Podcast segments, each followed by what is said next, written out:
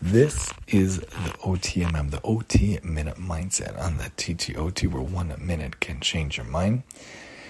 All of us like snacks. We like to snack, and my kids love to snack just like the rest of us. We talked about in the beginning of the year how the school, the local school where we send our older kids, has this idea not to have sugars, not to have sweets in their life so much. So they asked to send different types of snacks. So we've been sending the pretzels and things like that. They actually asked for Pringles the other day, so that's what they could send also. But I wanted to find a tiny bit of a healthier alternative.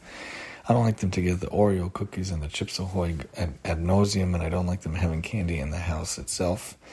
So I try to find alternatives, and we call it something better. So I found like these fruit leather kind of strips. They are really delicious from the company Pure. They're kosher, and they're really nice. They're these little little bars. I've had the fruit leather strips also, and that's like a version. I call it candy, but it's not. It's a fruit bar. It's like a fruit candy strip. A little bit of a better thing getting the kids also to eat vitamins over the years is very, very difficult. We used to have the kosher vitamin that they crunch and chew. One of the sons really hates it. So I brought him to his well visit the other day, and the doctor said, Why don't you try the gummies? So I did research on Amazon and I found these delicious looking kosher gummies, and voila, thank God they look and taste like gummies and they're actually delicious. So it's something that they need to eat the vitamins, but it's almost like candy gummies for them. I try to tell them it's not candy, it's gummy vitamins, and they can only have two a day try to match up the colors for each of them for the boy, boy, girl to have it. The little one's not ready to have it yet.